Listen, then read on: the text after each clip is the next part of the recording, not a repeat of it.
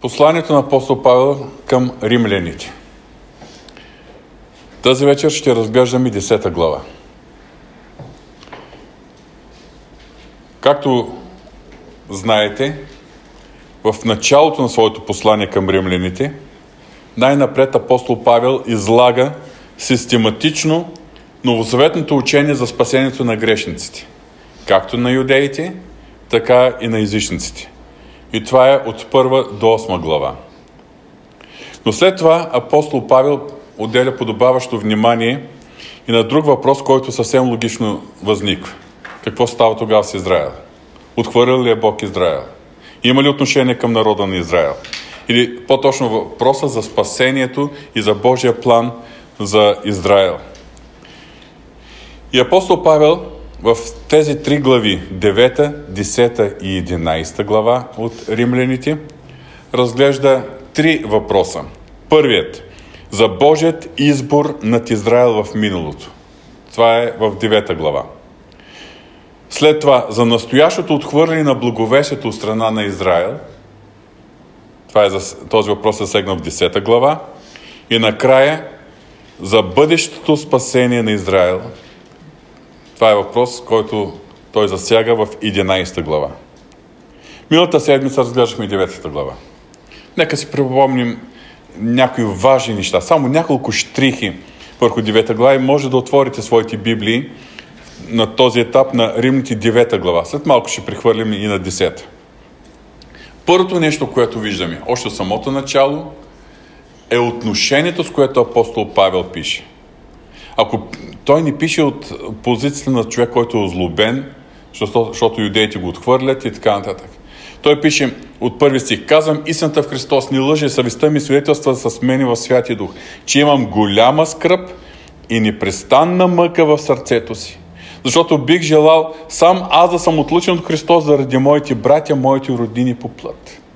И тук той описва кои са неговите родини по плът, израелтяните които са израелтяни, на които принадлежат осиновението и славата, заветието и даването на закона и богослужението и обещанията, чието са и отците, от които се роди по плът Христос, който е на всичко Бог, благословен до века. Амин. По-надолу в главата той разкрива, че Бог в своята суверенна воля е направил този избор, като избрал Яков между двамата а, а, сина на а, Исак – Яков и неговото потомство, чрез което да осъществи своят изкупителен план за човечеството. И даже тук той пише, чета 11, 12, 13 стих със съкръщение, но да почива Божо намерение по избор, а не на дела, по-нататък се казва, по-големи ще слугува на по-малки, както е писано, Яко възлюбих, а Исав намразих. Както миналия път почертах, това не е, че Бог обиква единия, отхвърля другия, този, който обиква, наследява вещото спасение, който е отхвърлен, вещата погибел. Тяхното спасение ще бъде благодарено на, е, възоснова на индивидуалните им взаимоотношения на Бога, възоснова на откровение, което са имали по това време. Но Яков е избран от Бога, чрез неговия суверенен избор, за да бъде проводник на Божия план за изкупление. Тоест, чрез него да, възле, да възникне този народ, чрез който по плът ще се роди Исус Христос. И въпреки това, ние виждаме, че в хода на историята, пък още ако се спомняте и като погледнем синовете на Яков, нещата са се осложнили. Поради неправдата, поради греха, поради закоравяването на сърцата, поради цялостното отпадане на Божият народ от завета който има с Бога, впускането в идолопоклонство и така нататък. И по този повод Павел пише в 6 до 8 стих. Но това не означава, че Божието Слово не се е избъднало. Защото не всички са от Израел, които са от Израел, духовно са израелтяни. Нито са всички Аврамови чеда, понеже са Аврамово потомство. Но в Исак казва Бог ще се наминува твоето потомство.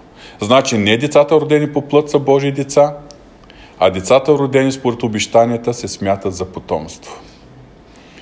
И тук апостол Павел изтъква това, тази истина, защото малко по-нататък в 11 глава той ще говори за избрание остатък, който е спасен по благодат. Защото тези, които са по обещани, те са Авраамови чада. Но настоящото положение на Израел, според 9 глава, 30 до 33 стих, е следното. И така какво да кажем? Това, че езичници, които ни търсиха правда, получиха правда. И то правата, която е чрез вяра. А Израел, който търсеше е, закон за придобиване на правда, ни достигна до такъв закон. Тук той прави едно е, сравнение между езичниците, които са повярвали в Христос, и юдеите, които продължават да си държат закона и старозаветната религия. И това е техният проблем, че те не могат, не са могли по това време да приемат Исус като Мисия. За тях той е бил една припънка, камък, който да се припъват. Докато за езичниците това не е било камък, напротив, те са видяли в него лице Спасител и езичниците започнали да го приемат. И затова апостол Павел завършва девета гласа с тези думи. И който вярва в него, няма да се посрами. И така преминаваме към 10 глава, чиято основна тема е настоящото отхвърляне на благовесието от страна на Израел. Първи и втори стих от 10 глава. Отново виждаме апостол Павел споделя своето сърдечно желание и своята молитва. Братя, моето сърдечно желание и молбата ми към Бога е за спасението на Израел. И той пише всичко това точно от тази позиция, с болка заради това закоравяване на сърцето на Израел. Неговото купнеш, неговото желание е спасението на Израел. Защото свидетелствам за тях, че те имат ревност за Бога, само че не е според съвършеното знание. Ето оценката му. Те имат ревност. Те е, от ревност проявяват своята религиозност. Тоест, външната форма на религията. Спазват празниците, спазват жертвоприношенията, спазват наредбите, спазват всички там обичаи, свързани с юдейската религия. Да, истина е, че в сърцето си те не могат да спазват моралната страна на закона. Греха си е вътре в тях, в всяко едно човешко естество. Но външната религиозност те я спазват. И това, което те считат, че в резултат на тяхната ревност, не ги ползва. Защо? Защото свидетелствам за тях, че имат ревност за Бога, само че не е според съвършеното знание. А съвършеното знание те биха приели, ако приемат благовестието. Тоест откровението за Исус от Назарет, синът на Йосиф и Мария, го приемат като мисията, за който е пророкувано в Стария Завет. И така, трети стих. Понеже като не познават правдата, която е от Бога, и искат да утвърдят своята собствена правда, те не се покориха на Божията правда. Знаем, че като червена нишка в цялото послание до тук, така се появява този въпрос за правдата. Правдата, още от първа глава, когато Павел казва праведни чрез вярващи живеят, цитирайки книгата пророка Вакум. Правдата, която е чрез вяра. И тук четем, те не познават правата, която е от Бога. Т.е. правата, която биха получили чрез вяра в Исус Христос. Правата, която биха получили чрез вяра в Исус Христос, това означава в Божието очи, в Божието сърце те да бъдат обявени за праведни, въпреки греховността на човешката природа. И така, те не познават правата, която е Бога, а искат да утвърдят своя собствена правда. Тоест, нарежда се правилата, законите, обичаите, празниците, външната религиозност, считайки, че пазейки всичко това, те ще станат праведни пред Бог. Или Бог ще ги зачете за праведни. И така, като ни познават правата, която от Бога, искат да утвърдят своята собствена правда, те не се покориха на Божията правда. Те не се покориха на правата, която се открива чрез благовесието Христово. Така че, Израелтяните в този етап, като цялост, не говоря за малкото повярвали в Исус Христос е, юдеи, израелтяните като цяло са заслепени от своята религиозно, религиозност. Те не са разпознали правата, която е от Бога. Те се опитват да, да се съставят своите регламенти, своите критерии, своите, е, своята религиозност като, като начин по който да постигнат някаква праведност, която няма как да бъде зачетена от Бога. Явно е, че те до този момент не са научили няколко важни урока. Поне два важни урока, имайки предвид историята на развитието на този народ. Първият важен урок, че никой не може да спази всички изисквания на закона, за да бъде счетен от Бога за праведен. Нали? Защото това е критерия. Ако някой иска да бъде праведен съгласно закона, трябва да бъде абсолютно изред. Това означава да не се грешава. Е, това е невъзможно. Те просто не са научили е, този урок. И самата история на детския народ показва колко много в определени етапи от историята греха се е вплитал дълбоко не само в отделния човек, а в цялото общество. Как цялото общество е падало в идолопоклонство, в неморалност, в насилие, е, в неправедност. Всичко това, което се е развивало в е, е, обществото на иудеите, поради което те стърпяли Божия съд, включително и разрушаването, унищожаването на държавата Израел. В този момент, когато апостол Павел пише тези думи, не е имало независима държава Израел. И така, те, вижда, те не са разбрали, че греховността е вътре в самата човешка природа. Това, което апостол Павел разкрива в предишните глави. И иска че с тази външна религиозност, а не чрез жива вяра в Бога, която е вяра в Исус Христос, те да бъдат четени за праведни. Е, няма как да стане това нещо. Явно, че те са били духовно заслепени и не са могли да, го, да разберат тази истина. И вторията голяма грешка е, че поради духовното си заслепяване, те не са разпознали в лицето на Исус от Назарет, синът на Йосиф и Месия, че Той е Месият, т.е. Христос, че Той е помазаникът, че Той е обещанието от Бога, е, Месия, който, за който пророкуват е, пророческите писания, но и закона, и псалмите, т.е. цялото старозаветно предание. И поради това поколението, в което апостол Павел се намира, нали, от юдеи, са отхвърли Исус Христос и са го предали на разпятие. И сега, в настоящия момент, когато апостол Павел пише тези думи, а бих казал и до настоящия момент, повечето юдеи отхвърлят Исус като Месия. И по този начин отхвърлят правдата, която е чрез вяра в Исус Христос. Няма как да бъдат оправдани.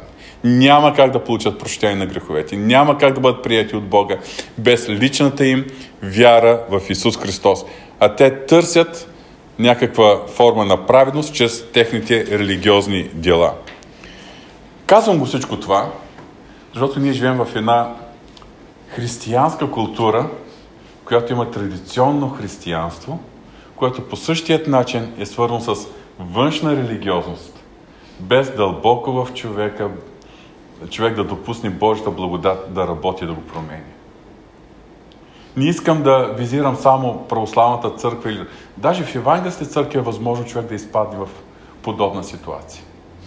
Това е когато си мисля, че с външните дела, обичаи, наредби, спазването на определени неща – че с външното поведение може да достигне до някаква праведност и че Бог ще го приеме за праведен, без да има дълбока промяна в сърцето, което започва от новорождението и продължава в цялостния процес на освещението.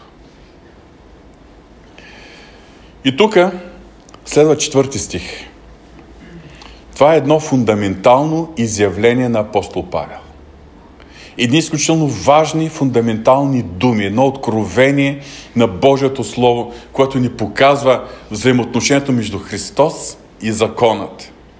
Четвърти стих. Понеже Христос изпълнява целта на закона, за да се оправдае всеки, който вярва. Аз добавям от себе си в Него.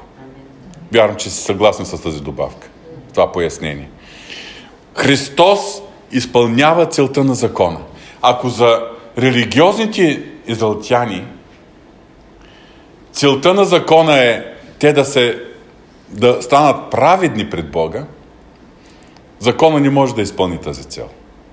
Но Христос изпълнява точно тази цел, която те очакват от закона. Защото чрез вяра в Него, те могат да станат праведни пред Бога.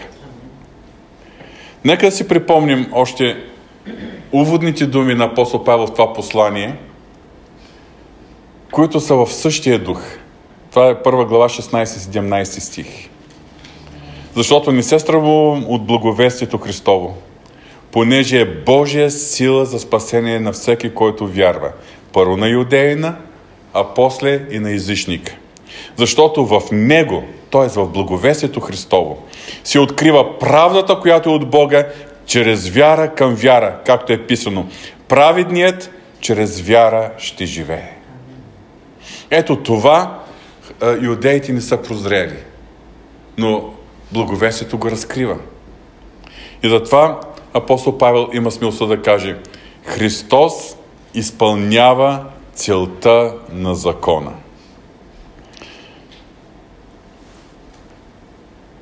В следващите стихове апостол Павел, Павел прави една интересна аналогия между правдата в кавички чрез пазене на закона, която никой не може да бъде постигната, но все пак иудеите се стремят към него. Така че аналогия между правдата чрез пазене на закона, според Моисей, и правдата, която е чрез вяра. Обаче той използва по един много интересен начин и даже странен начин някои старозаветни писания. Пети стих, 10 глава, пети стих. Защото Моисей пише, че човек, който върши правдата, която е чрез пазена закона, ще живее чрез нея. Това е точно обратното на това, че праведник чрез вяра ще живее. Но думите на Моисей, тя са записани в Левит 18 глава 5 стих. Левит 18.5. Затова пазете наредбите ми и законите ми, чрез които ако човек прави това, ще живее. Аз съм Йехова. Бог ги говори тези думи чрез Моисей. Пазете наредбите ми и законите ми, чрез които ако човек прави това, ще живее. И затова апостол Павел цитира тези думи от Левит последният начин. Защото Моисей пише, че човек, който върши правдата, която е чрез пазене закона, ще живее чрез него. Добре, това е правата чрез, прави, чрез пазене на закона. И следващите стихове от 6 до 8. А правдата, която е чрез вяра, говори така. Да ни каже в сърцето си, кой ще се възкачи на небето, т.е. да свали Христос. Или кой ще слезе в бездната, т.е. да въздигне Христос от мъртвите. Но какво казва тя? Казва, че Словото е близо до тебе в устата ти и в сърцето ти, т.е. Словото на вярата, което проповядваме. Тези думи са били е, е, дълго време за мен една така е, е, нещо неразбираемо. Откъде на къде кой ще се възкачи на небето да свали Христос? Кой ще слезе в бездната да въздигне Христос от мъртвите? Каква връзка има това с вярата? Когато започнах по-дълбоко да изследвам библейския текст, разбрах нали, с препратките, че апостол Павел цитира, обаче не цитира буквално, а перифразира думи от Второзаконие 30 глава. Второзаконие глава 30 от 11 до 14 стих. Обаче в Второзаконие 30 глава там пак Моисей говори за закона, за заповедите. Обаче в нашия текст в Римляните, вместо закона и заповедите, апостол Павел поставя името Исус Христос. Защото Исус Христос изпълнява целта на закона. Замества името, зап, термина заповеди или закона с името Исус Христос. Най-напред ще прочита както си е оригинално Второзаконие 30 глава 11-14 стих. Понеже тази заповед, която днес ти давам, не е много трудна за тебе, нито е далеч. Не е на небето, за да кажеш кой ще се възкачи за нас, на небето да ни я донесе, за да я чуем и да я изпълняваме.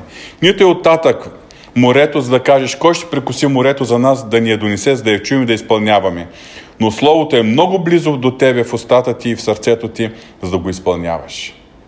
С други думи, че с тези метафори, че с тези сравнения, Моисей е казал на израелтяните, законът не е толкова чуш, не е толкова далечен, не е толкова недосижим за нас. Напротив, това слово, заповедта, е много близо до тебе, в устата ти, в сърцето си да го изпълняваш, защото Бог е вложил дори в нашата съвест отпечатък на Неговия закон.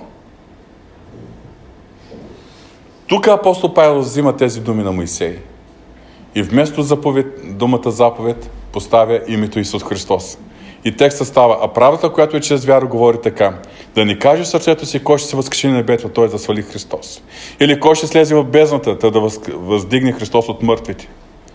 С други думи, и вярата в Христос е толкова близка, толкова разбираема, толкова достижима. Но и казва, Словото е близо до тебе, в устата ти и в сърцето ти. Вместо заповедта, Словото е близо до тебе, в устата ти и в сърцето ти. Кое е това Слово? Словото на вярата, което проповядва. Или благовестието. Тоест, Бог е направил благовестието да бъде толкова достъпно, толкова близо до нас, толкова достижимо, толкова разбираемо. Само да отворим сърцето си и да го приемем.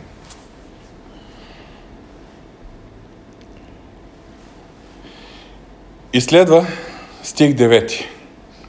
Защото ако изповядаш с устата си, че Исус е Господ и повярваш със сърцето си, че Бог го е възкресил от мъртвите, ще се спасиш.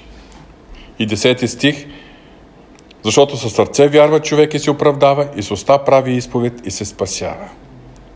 Тук искам да се спра малко по-подробно.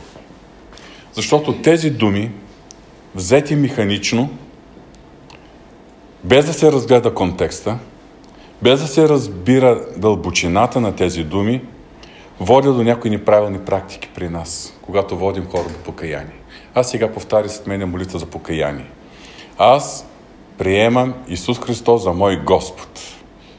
И вярвам, че Бог е възкресил от мъртвите. И човека е, повтаря и по този начин, в повечето случаи, е, ние водим хората до едно такова, такава молитва, която човек никога не достига до едно истинско лично покаяние пред Бога.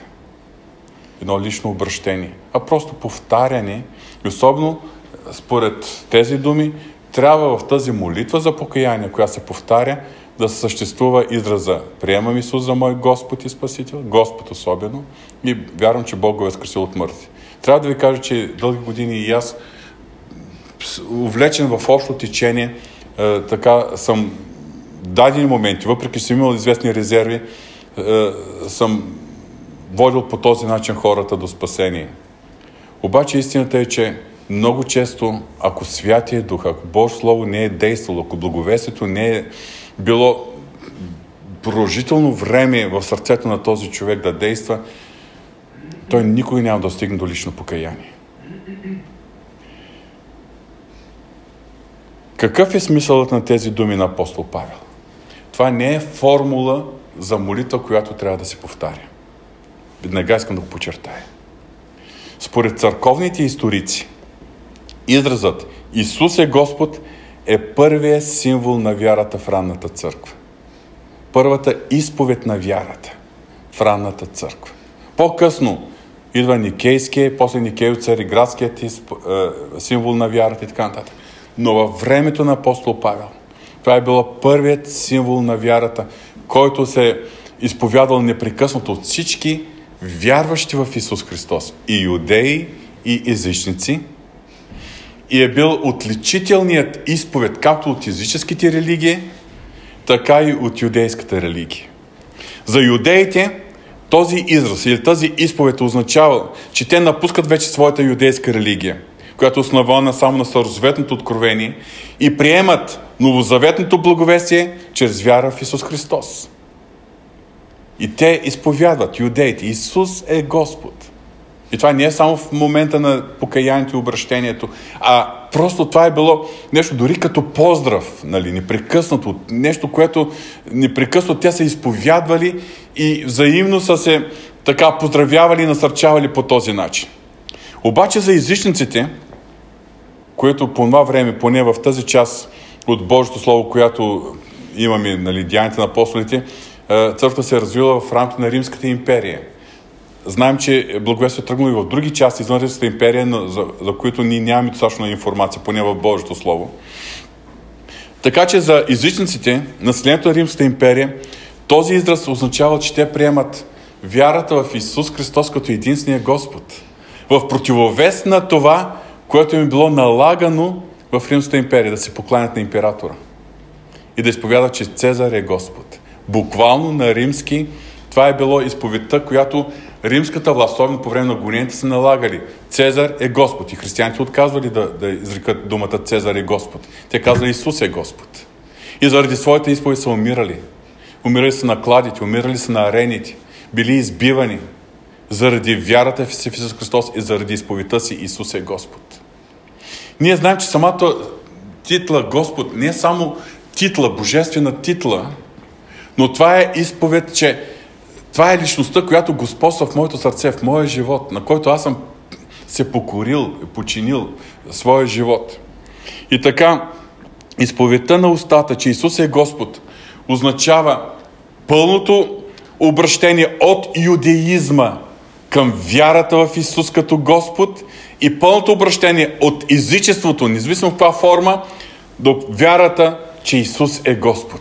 И за тази вяра, и за тази изповед, че Исус е Господ, и юдеите са плащали цена. Спомните си посланието към евреите, как са били гонени, как са били отнемани имотите им, как са били отлъчвани. Всичко това е описано дори в посланието към евреите, 10 глава. И евреите са плащали цена, и езични са плащали цена. И дори са заплащали с живота си. Е, това е изповедта Исус е Господ, а не папагалско повтаряне на една молитва. Също така, вярата със сърцето, че Бог е възкресил от мъртвите. Възкресението от мъртвите е най-невероятното събитие в човешката история. Неповторимо. Сега и други възкресения има, но Христос да възкресне от мъртвите, това е най-уникалното събитие. И знаете, че и до ден днешен има много скептици, които го подлагат на съмнение. Да, преданието казва, е сега наближава Възкресение Христово празника, пак ще чуем по медиите, според православната църква или според вярващите, това е възкресението на доброто, на злото, символ на победата на доброто и така нататък. Аз искам да ви кажа, Исус Христос наистина е възкръснал. Това е исторически факт, това е реалност, която е попила в сърцето на всеки повярвал. Това не е просто да съгласиш и на Великден се чукнеш червено яйце и да кажеш Христос възкреси. Това е вяра, непоклатима вяра. И тази истина за възкресението на Исус Христос е краягълният камък и на Христовото учение, и на християнската вяра, и на личната спасителна вяра на всеки един от нас. И апостол Павел продължа, да, припомняме се Римите 4 глава 25 стих, който бе предаден за прегрешенията ни и бе възкресен за оправданието ни. Със сигурност мога да кажа, няма как да бъде един грешник спасен, ако в него няма вяра в Христовото възкресение, ама със сърце, с цялата си същност. И апостол Павел продължава в 10 стих. Защото със сърце вярва човек и се оправдава, и с уста прави изповед и се спасява. Забележете този израз. С уста прави изповед и се спасява. Глагола се спасява на български язик е в сегашно време. Обаче, тези, които познават гръцки язик в оригиналният старогръцки език, на който е писано това послание и Новия завет въобще, откриват нещо, което няма как да бъде изразено на български язик. Те откриват, че този глагол на гръцки означава не, че човек се спасява, т.е. като повярва вече е спасен, а продължително състояние, при което човек, както в някой превод се казва, върви към спасение. Тоест, спасение, което продължава в човешкия живот. И аз веднага го свързвам с думите на апостол Павел в Филипяните 2 глава 12 стих. Изработвайте спасението с страх и трепет. Защото ние сме спасени, които всеки ден изработваме спасението с страх и трепет и един ден ще наследим вечното спасение. Нали? Разбирате цялостната картина за Божия спасителен план. Тези, този израз с уста прави изповедите се спасява, говори за това продължително, ежедневно, непрекъснато навлизане все повече и повече в спасението. Няма как да го пишем на български язик. Няма такава форма на нашия глагол. В следващите стихове от 11 до 13 апостол Павел отново подчертава истината, че спасението е за всеки. Защото писанието казва, никой, който вярва в него, няма да се посрами. Понеже няма разлика между юдеин и грък. Защото същият Господ е Господ на всички, богат към всички, които го призовават. Защото всеки, който призове Господното име, ще се спаси. Спасението е за всеки, независимо от етнос, независимо дали е, е или езичник. И тук апостол Павел по отношение на личната спасителна вяра специално подчертава, няма разлика между юдейн и грък. Няма. И ние като езичници, е, ако не сме гърци, то сме българи, е, можем само да славим Бога за това, че няма разлика. И тук, в потвърждение на това силно свое изявление, той цитира Всеки, който призове Господното име, ще се спаси. Това е цитат от книгата Пророчество на пророк Йоил. Пророчество, което е апостол Петър е цитирал Дина на Пятидесятница за последните дни. След това ще излее духа си на всяка твар. Юл 2 глава, 28 до 32 стих. И синовете ви дъщерите ще пророкува, старците ще виждат сънища, юнош, юношите ще виждат видение и така нататък. И 32 стих. И всеки, който призве името Господне, ще се избави. Пророчество е, чрез пророк Юил, чието изпълнение е започнало на дина на Пятидесятница. И апостол Петър по откровението, което е имал от Бога, го е оповестил. Ето, последните дни. Това се случи. И едно от не само изливането на Святия Дух, но това, че спасението е отворено за всички. Сега, големият въпрос е, как ще достигнат всички, и юдеи, и гърци, и юдеи, и езичници, до това спасение? 13 до 16 стих. Защото всеки, който призве Господното име, ще спаси. Как обаче ще призоват този, в когото не са повярвали? И как ще повярват в този, за когото не са чули? А как ще чуят без проповедник? А как ще проповядват, ако не бъдат пратени? Както е писано, колко са прекрасни краката на тези, които благовестват доброто. Но не всички послушаха благовестието, защото Исаия каза, Господи, кой е повярвал в известеното от нас? Или в Исаия 53 глава в нашия текст е, кой е повярвал известието ни? И така, тези думи или тази поредица от риторични въпроси, които апостол Павел задава, са пък в основата на цялата философия за световното мисионерство. Защото въпросът е така, всеки, който призове Господното име, ще се спаси. За да бъде човек спасен, той трябва да достигне до състояние, в което да призове Господното име. Обаче, как ще призове Господното име, ако не е повярвал?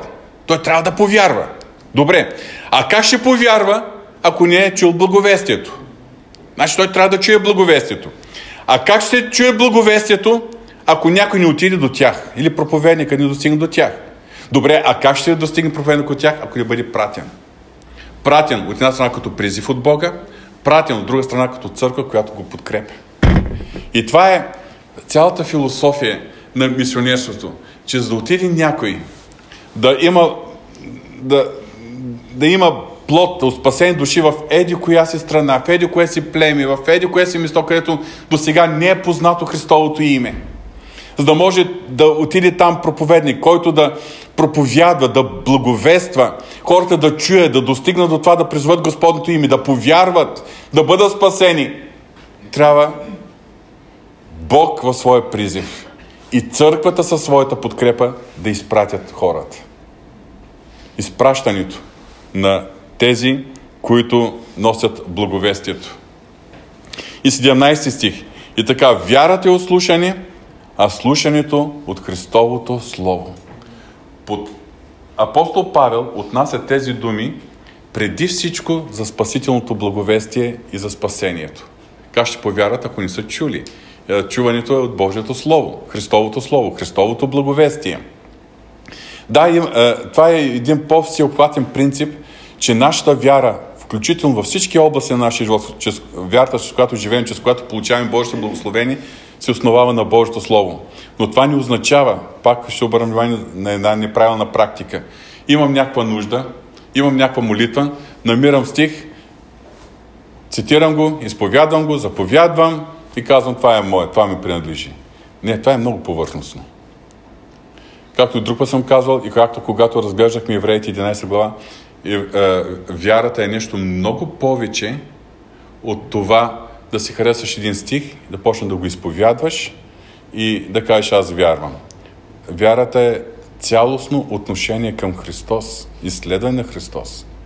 А той има начини как в дадени моменти, въз основа на Словото, да запали тази вяра, за да преживяваме благословенията, от които се нуждаем. Той има начини да възбуди тази жива, действаща вяра в нас. Продължаваме 18 стих. Тук вече въпросът е за Израел и Христовото благовестие. Но казвам, те не са ли чули? Под те се разбират израелтяните. Те не са ли чули? Наистина чули са. И цитат. По цялата земя се разнесе гласът им и думите им до краищата на Вселената. Да, израелтяни са чули благовестието. И в 19 стих апостол Павел продължава. Но пак казвам, Израел не е ли разбрал? Разбрал е, защото първо Моисей казва, аз ще ви раздразна до ревнувани с тези, които не са народ. С народ непросветен ще ви разгневя. И това е цитат от Второзаконие, 32 глава, 21 стих. Когато Моисей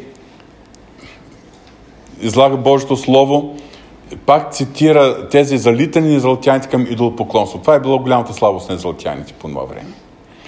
И там Бог говори, че с Моисей. Те разпалиха ревността ми с това, което не е Бог.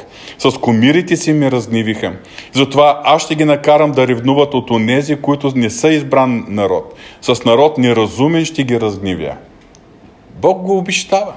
Обаче в, в този момент, когато апостол Павел пише тези думи, за юдеите като цяло, вместо да, да, да се каже да, наистина, допуснали сме грешки поколенията преди нас, бащите ни, дедите ни, ние самите, затова Бог се обръща към езичниците, вместо да се осъзнаят и да се покаят пред Господа, те закоравяват сърцето си. Но Павел, е, Павел цитира, както ви почертах няколко пъти, разглеждайки това послание, той основава своето учение върху Старозаветното писание. Още по времето на Моисей е, Бог е говорил, че ще ги накара да ревнуват от онези, които не са избран народ, т.е. от езичниците. После 20 и 21 стих. А Исаия се осмелява да каже, намерен бях от онези, които не ме търсиха, явен станах на тези, които не питаха за мен. Явно, че това пак са езичниците. А за Израел казва, простирах ръцете си цял ден към народ непокорен и опак. Това е цитат от Исаия 65 глава, 1 и 2 стих. Какво означават тези думи на апостол Павел? Означава, че всичко, което се случва с израелтяните поради отпадането ми от Бога и поради закоравяването на сърцата им, е било пророкувано в Стария Завет. Обаче те в този момент са били достатъчно заслепени да не, да не могат да го прозрат, да не могат да го, да го схванат, да не могат да разберат, че тези е, текстове е, от Стария Завет се отнасят точно за тях и да достигнат до покаяние пред Бога и вяра в Исус Христос. И вместо това сърцата им били още повече закоравени от юдейската религия. С това приключваме текста от Римляните, 10 глава. Но от тук виждаме нещо много важно и за нас съвременните вярващи. За Израел най-големият проблем било закоравяването на сърцата. Но знаете ли, че е възможно и ние, повярвате в Исус Христос, евангелските вярващи, 50-ните вярващи, също да допуснем в дадени моменти закоравяване на сърцата ни. И дори закоравяване на сърцата поради външна религиозност. И аз ще посоча поне един пример от Новия Завет. Думи на Исус Христос към една от седемте църкви в Мала Азия. Това е Откровението от 3 глава, 14 до 21 стих със съкръщение. Текст, който познаваме всички. До ангела на Лаудикийската църква пиши. Това казва Амин, верният истински свидетел – начинателят на всичко, което Бог е създал. знае делата ти, че не си студен, нито горещ. О, да беше ти студен или горещ, но така, понеже си хладък, нито горещ, нито студен ще те изплюе от устата. Тук термина или метафората, която е използвана е студен. Това е абсолютно аналогично на закоравяване на сърцата. Сърдечната студенина води до закоравяване на сърцата. И това е, може би, най-опасното състояние на всеки християнин. Закоравяването на сърцата може да се получи по различни причини. Изтиването на сърцата. Загубата на тази ревност, на този огън за Господа, може да, да се достигне поради различни причини. Дали поради грях, поради, дали поради това, че човек се избира свой път на отдалечаване на Бога. Но това винаги е критерий за нарушаване на живата връзка с Исус Христос. Живата връзка, изпълването със Святия И обикновено това става постепенно. Обикновено това става постепенно. Човек си остава вярващ. Ходи си на църква. Между нас е. Дай Боже тази зала да няма такива между нас. Дай Боже в нашата църква да няма такива, но, но не смее да правя прогнози и да давам оценки. Защото човек може да идва на църква, може да жертва за Господа, може да служи, да върши неща за Господа, но да не преживява в сърцето си тази връзка с Господа. И сърцето да изтива. И сърцето да закоравява. Какъв е симптома на духовното закоравяване или на изтиването на сърцето? Симптома е, е този, понеже казваш, богат съм, забогатях и нямам нужда от нищо. А не знаеш, че си окаян, нещастен, си ромях, сляп и гол. Симптома на духовното охлаждане, на закоравяването на сърцето, на изтиването на сърцето е това чувство и съзнание на самодоволство, това, което аз съм като християн. Ходя си редовно на църква, жертвам финансово за Господа, служа в този екип, по този начин, това правя, онова правя. Всичко ми е наред. Достигнем ли до това самодоволство, нещата не са наред. Защото нормалното състояние на всеки жив християнин, това е духовната жажда.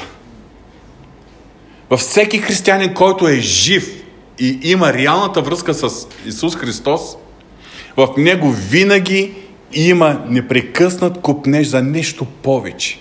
За по-голямо приближаване до Бога, за по-голямо задълбочаване на посвещението с Него, за повече преживяване на Неговото присъствие, до повече опознаване на Бога. Винаги има купнеж за нещо повече. Загуби ли са този купнеж, това е все едно в естествения живот човек да загуби апетит. Да, може да загуби апетит, защото когато е приял. Но не говоря за този случай. Когато човек загуби апетит, това е симптом обикновено на болест. Това перманентно, когато се загуби апетит когато не може да се храни. Няма стремеж към храната. Даже храната го отблъсква. Такъв човек, духовно отношение, няма купнеж за молитва, няма купнеж за преживяване на Бога. Даже ако трябва да, да прекара повече време в молитва, това му дотежава, доскочава, става тежко, тегаво. Това е признак. Това е симптом. И аз се моля Господа да ни отваря духовните очи, да забелязваме в себе си такива симптоми, защото това се случва със всеки. Да ги забелязваме още докато са в зародиш и да станем пред Господа. Защото в това послание към Лаудикийската църква Христос се обръща към вярващи и казва за това се покай. Той ни каза покай се, защото си правиш тези неща или вършиш такива неща, е, защото практикуваш такива грехове. Тук не става въпрос за покаяние за грехове. Ако има грехове, да, наистина човек трябва да се покая. Тук Покаянието е, че е допуснал това отдалечаване, това изтиване сърцето, това закоравяване на сърцето. Т.е. че е нарушена връзката, живата връзка с Господа. За юдеите е било фатално това, че те са допуснали това закоравяване на сърцата си и не са разпознали първото идване на Исус Христос. За нас, вярващите, може да бъде фатално, ако допуснем закоравяване на сърцата или изтиване на сърцата, за да не бъдем готови за второто идване на Исус Христос. Затова, моля ви, отправям апел на първо място към себе си, към всички вас. Отправям апел и към тези, които ще чуят после този подкаст. Да бъдем бдителни, да бъдем духовно будни, да можем да усетим, ако има такива тенденции, докато са още в зародиш, и да с покаяние да се връщаме към Господа, да се държим за Господа всеки ден и в нас винаги да има това, тази вътрешна жажа, тази свята неудовлетвореност, която ни потиква да търсим Бога все повече и повече. Амин.